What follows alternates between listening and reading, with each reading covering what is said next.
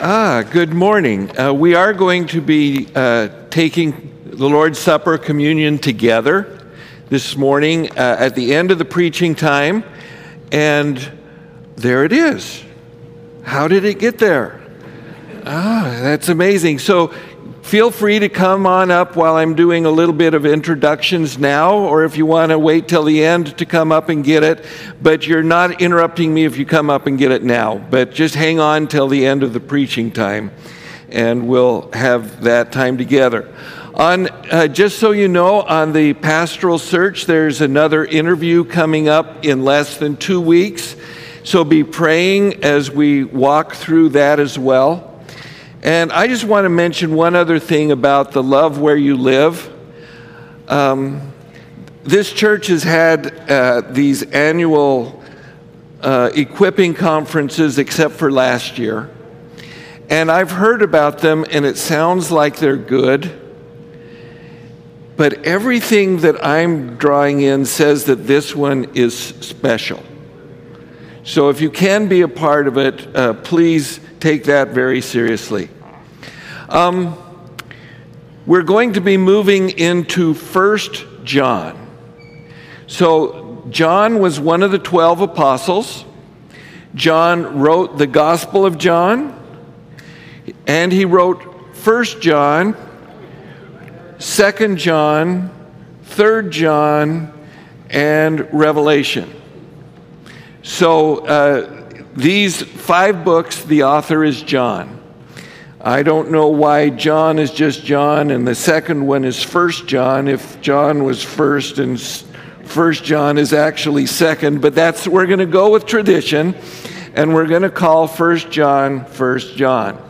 If you are looking for it, it's near the end of the New Testament after all of the other books, uh, you're getting right down to the end, which is Revelation, and there you have First John. John the Apostle seems to have thought that he was the favorite. His tendency when he writes about the events that took place in the life of Jesus if he's making note that he was there when this event took place, he'll say Peter was there and James was there, and so was the disciple that Jesus loved. So he just used the names on the others, but he was referring to himself as if he was convinced that he was the favorite. Now, my my sense is that if there was an argument that broke out, it would go something like this I'm the favorite. No, I'm the favorite. No, I'm the favorite. That Jesus had this way with those disciples that they would have thought, well, look how much he loves me. I must be the favorite. And he is also the one who probably writes the best stuff in the New Testament about love. He's the one who recorded, For God so loved the world. He's the one who said, I am the disciple that Jesus loved. He's the one who writes that God is love. And we also know that First John, even though it's a, a short book of the Bible that if you go and read in the Gospel of John, chapters 13 through 17, you have themes like Jesus washing the feet of the disciples. You have uh, Jesus telling them that he would give them a comforter. You have Jesus described as the way, the truth, and the life you have the emphasis of the Holy Spirit. You have the vine and the branches, and prayer and unity. And in John chapter 13 through 17, the themes that are in those chapters are the same themes that we find in 1 John. So in 1 John, it's not like some new truth, but an additional emphasis on what has always been true. Um, by the time John wrote First John, he was not a young man. In fact, he was old enough that he would have considered me a young man. That's old. So let's look at the timing of First John. And to put things into perspective, the death and resurrection of Jesus was about 33 AD. And 20 years later, approximately, after the resurrection of Jesus, the Apostle Paul, as a missionary, started a church in Ephesus.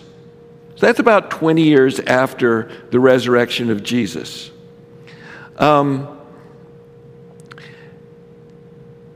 10 years after this, the church in Ephesus was started, Paul wrote a letter to the church at Ephesus that's in our Bible as the book of Ephesians. But First John was not written until almost a hundred years after the birth of Jesus.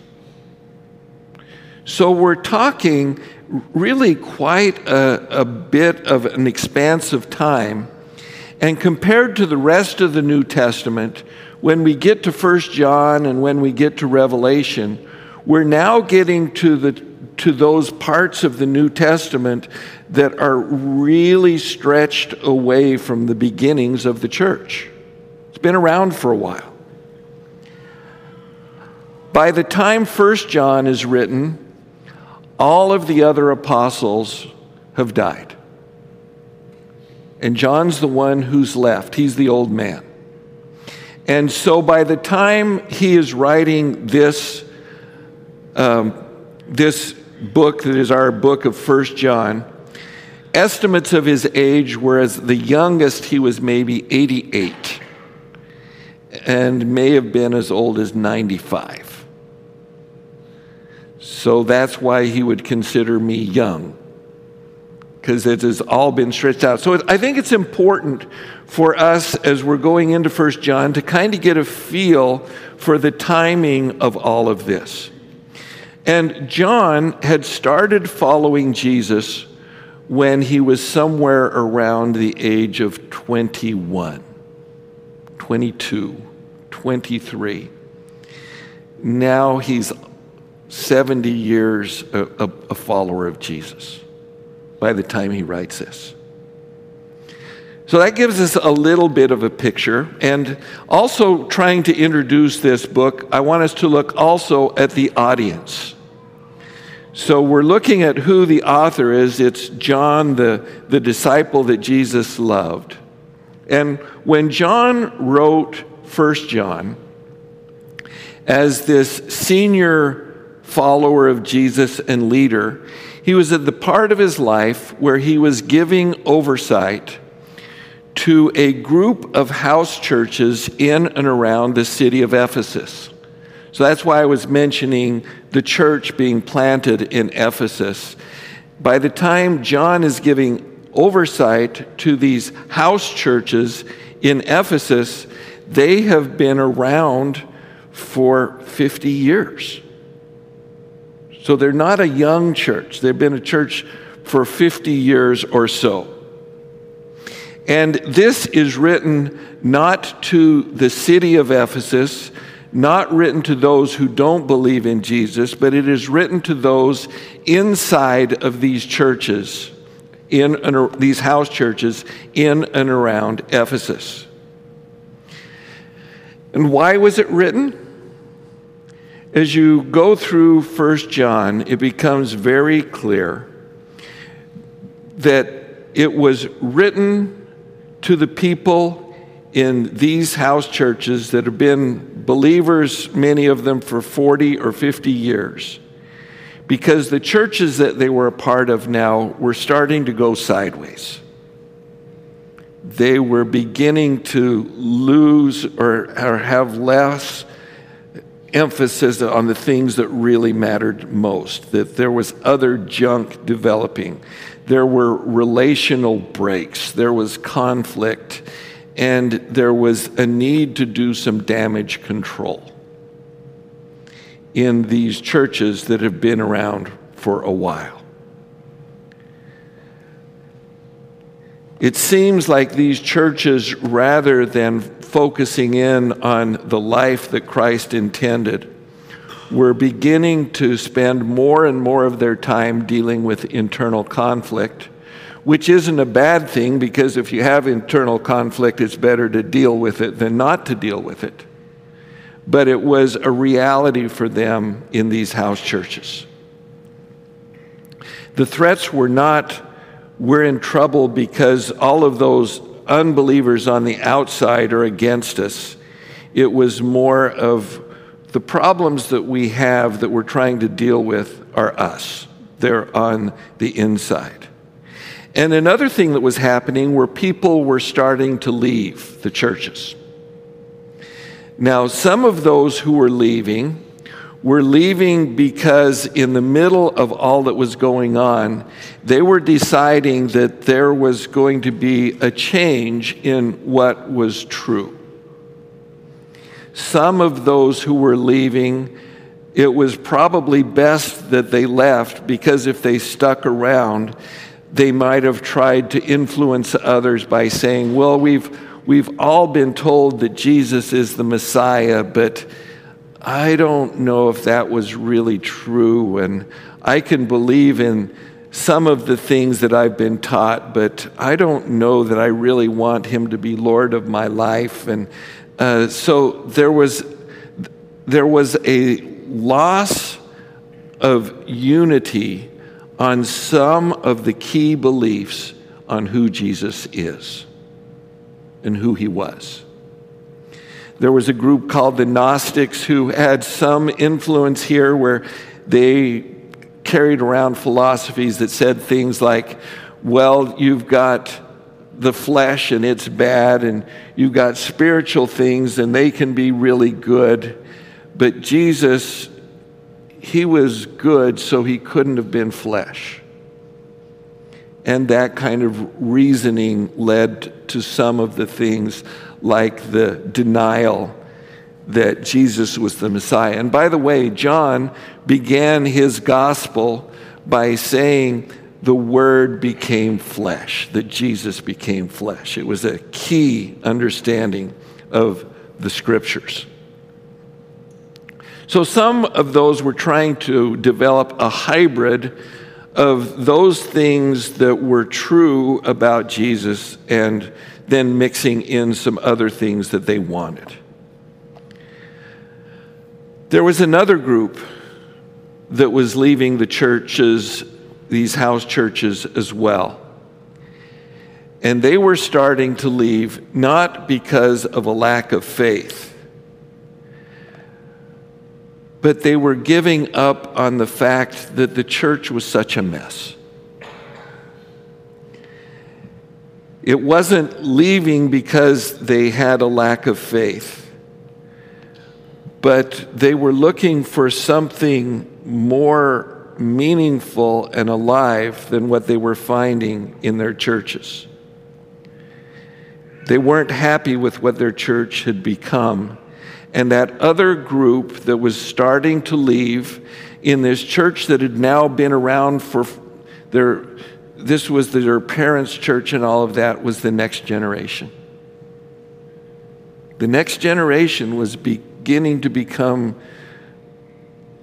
dissatisfied with what it meant to be a part of their church. And John is writing to this church that's in the middle of a struggle. And as we read these verses in 1 John, you're going to find the word we and us over and over again. In fact, uh, when, we, when we read just the first four verses this morning, you're going to find the word we or us 14 times. So he's talking to a we in there. But in 1 John, we will also see the word you about 50 times. And so in this church, rather than it just being written to we or to us, that there is the us and then there is the you. But the you are not being singled out as being a problem. It is a you that Jesus still matters. And our hearts are breaking that you are not seeing the better side of Jesus in your church. And the you that John is speaking to over and over again is this next generation that needs to decide what they're going to do with Jesus. And when he's talking about we and us, he's talking to those who've been following Jesus for a long time. And he's urging the we and the us to get their act back together and to get back to those things that matter the most. So by the time we're reaching 94 to 100 AD, churches were not perfect. Not everyone felt like we. Just the you and the we and the us and the you as we read through this lets us know that there are some struggles. Also, wanted to mention the style of this book. Um, if you were like me and you like thought to develop point one, point two, point three, point four, therefore point five, logical Western mindset, this book might mess with your head. Because it's not linear. It's not a Western way of thinking. In fact, one of the descriptions I heard of the style was called cyclical amplification, which is an attempt to say that there are these main themes, and rather than just being laid out, it's presented, and then you go on to something else, and then you circle back and you hit it again, and then you move on to this something else, and you circle back, and it's amplified by spiraling around and keep coming back to those pieces. And rather than being a letter, it's more like a sermon, which means we can get a little bit of a feel for how John preached. And there's a poetic side to it as well. And there's a lot of contrast that you have the light and you have the darkness. And there is this light that drives out the darkness. And these themes repeat over and over again. And then the other thing that just, he won't drop it, he just keeps bringing it back. He wants everybody to know that Jesus is the Son of God that was sent that he's God in the flesh, that he is the Messiah, that he's the real thing, that he's the way, that he's the truth, and he's the life. And he's not just going to say it once, but it's going to come at it over and over again from various angles. Well, we've been talking about 1 John. How about we read the first four verses? 1 John chapter 1, verse 1.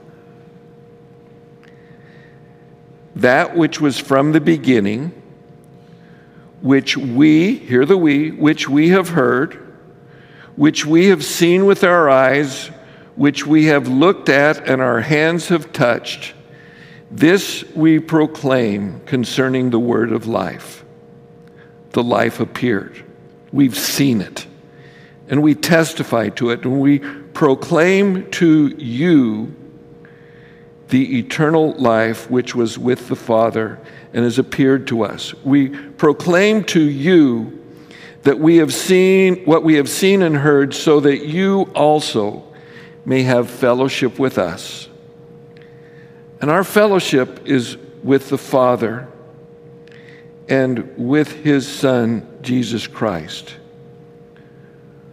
We write this to make our joy complete.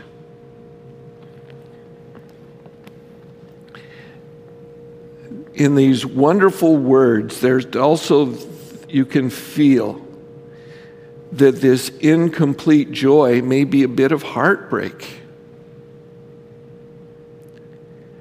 But we're declaring to you that this one who was from the beginning, the one who created everything, the, the one who is that word of life, this Jesus, We have fellowship with Him. And because of that, we should have fellowship with each other. And the most important things in our faith are all tied to the person of Jesus. And we share those things in common. It's like there's this deep desire to recover a joy that has maybe been diminished some, and we want this fullness of joy.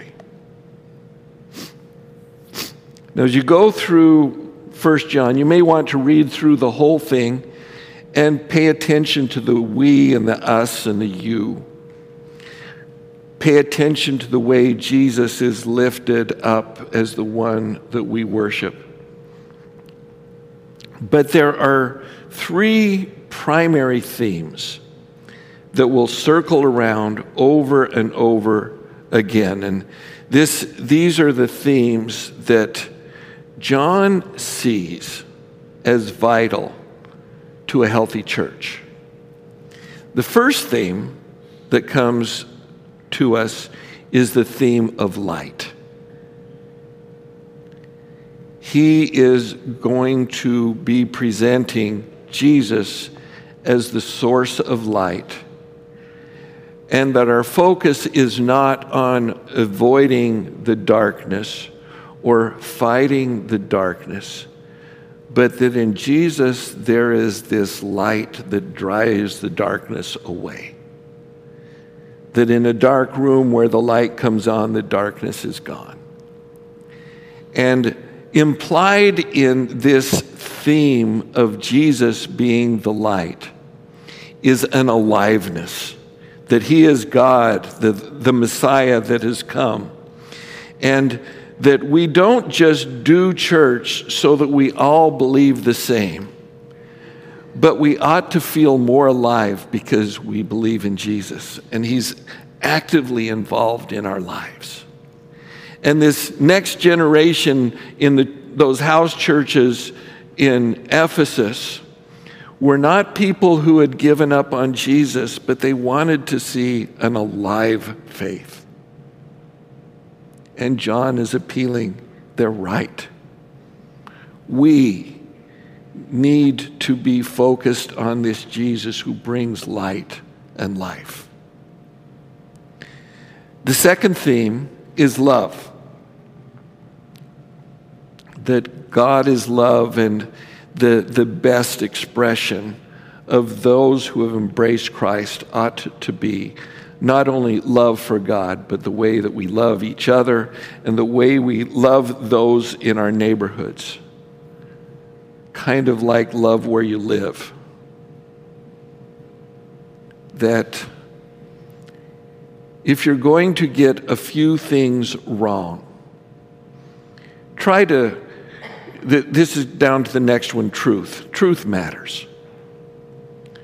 And if we're people who can't get everything right, truth still matters. The truth about Jesus matters. But as we're trying to get things right, let's not forget about life and light and love.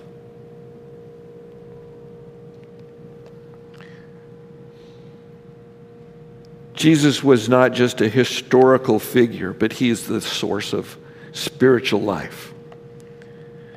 And love is not only how we relate to God, but how we get back to loving. And when it's that way, you look at things like truth, and truth is not a hammer. You got to believe this, you got to believe this, you got to believe this. It's something that you embrace because it's from Christ, who is the light of the world and the one who showers us with his love. So, one more question before we have communion together.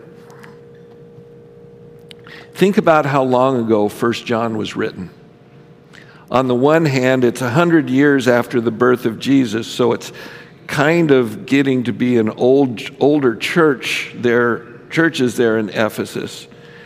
But it's still almost 2,000 years ago from us. It's, it's way in the past. But I believe that there is a relevance for every church of every generation, of every country. And that it's a call not to be so wrapped up in just doing church that we somehow uh, just push a little bit to the side the light that Jesus brings into our hearts and the love that he fosters so that we truly love each other. Today, more than any other time in my lifetime in the United States, the next generation is walking away from the church.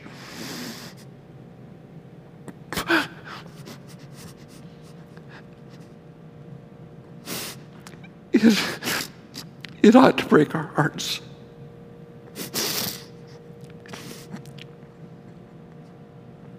It wasn't okay to John. It's not okay today.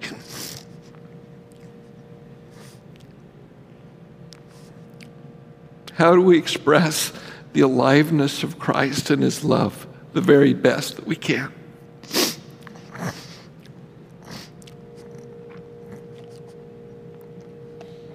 I've been reading this old sermon over and over this last few weeks, and I just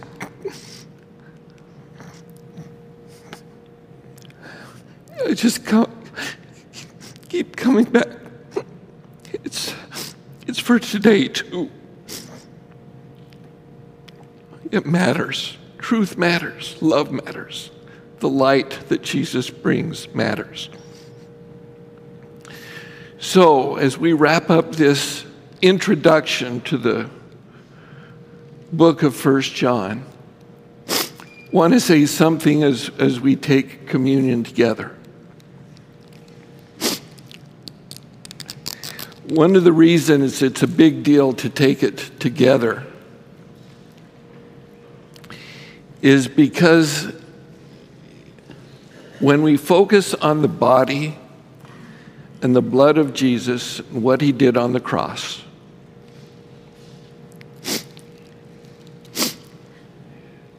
We do it as part of the body.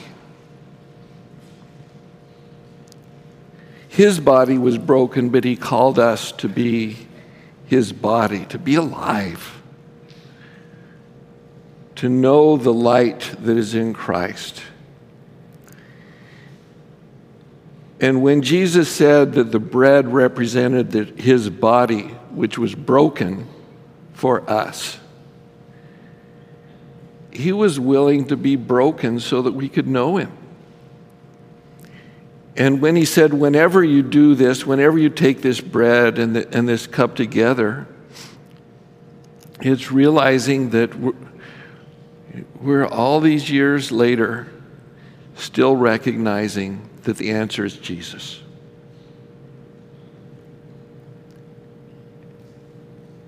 And that in the church, we're following him together, the one who is the way, the truth, and the life. Let's take the bread together.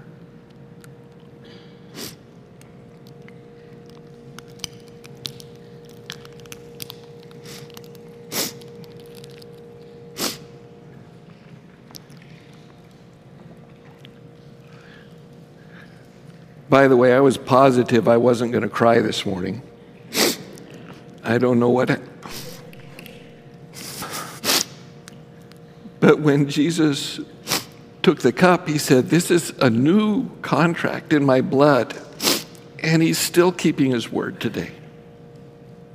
The contract is still good. There's the forgiveness of sin. There's washing away of junk so we can live a life in Christ. And he said, Take, drink this together, and remember me.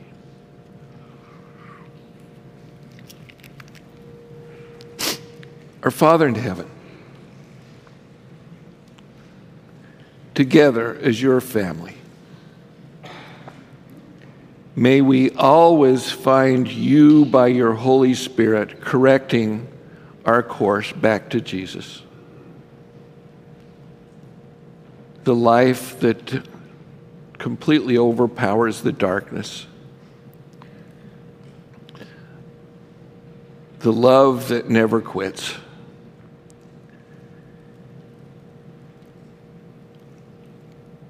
The embodiment of truth in a person. We thank you for this.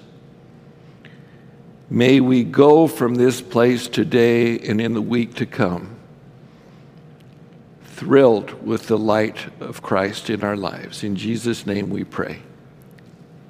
Amen.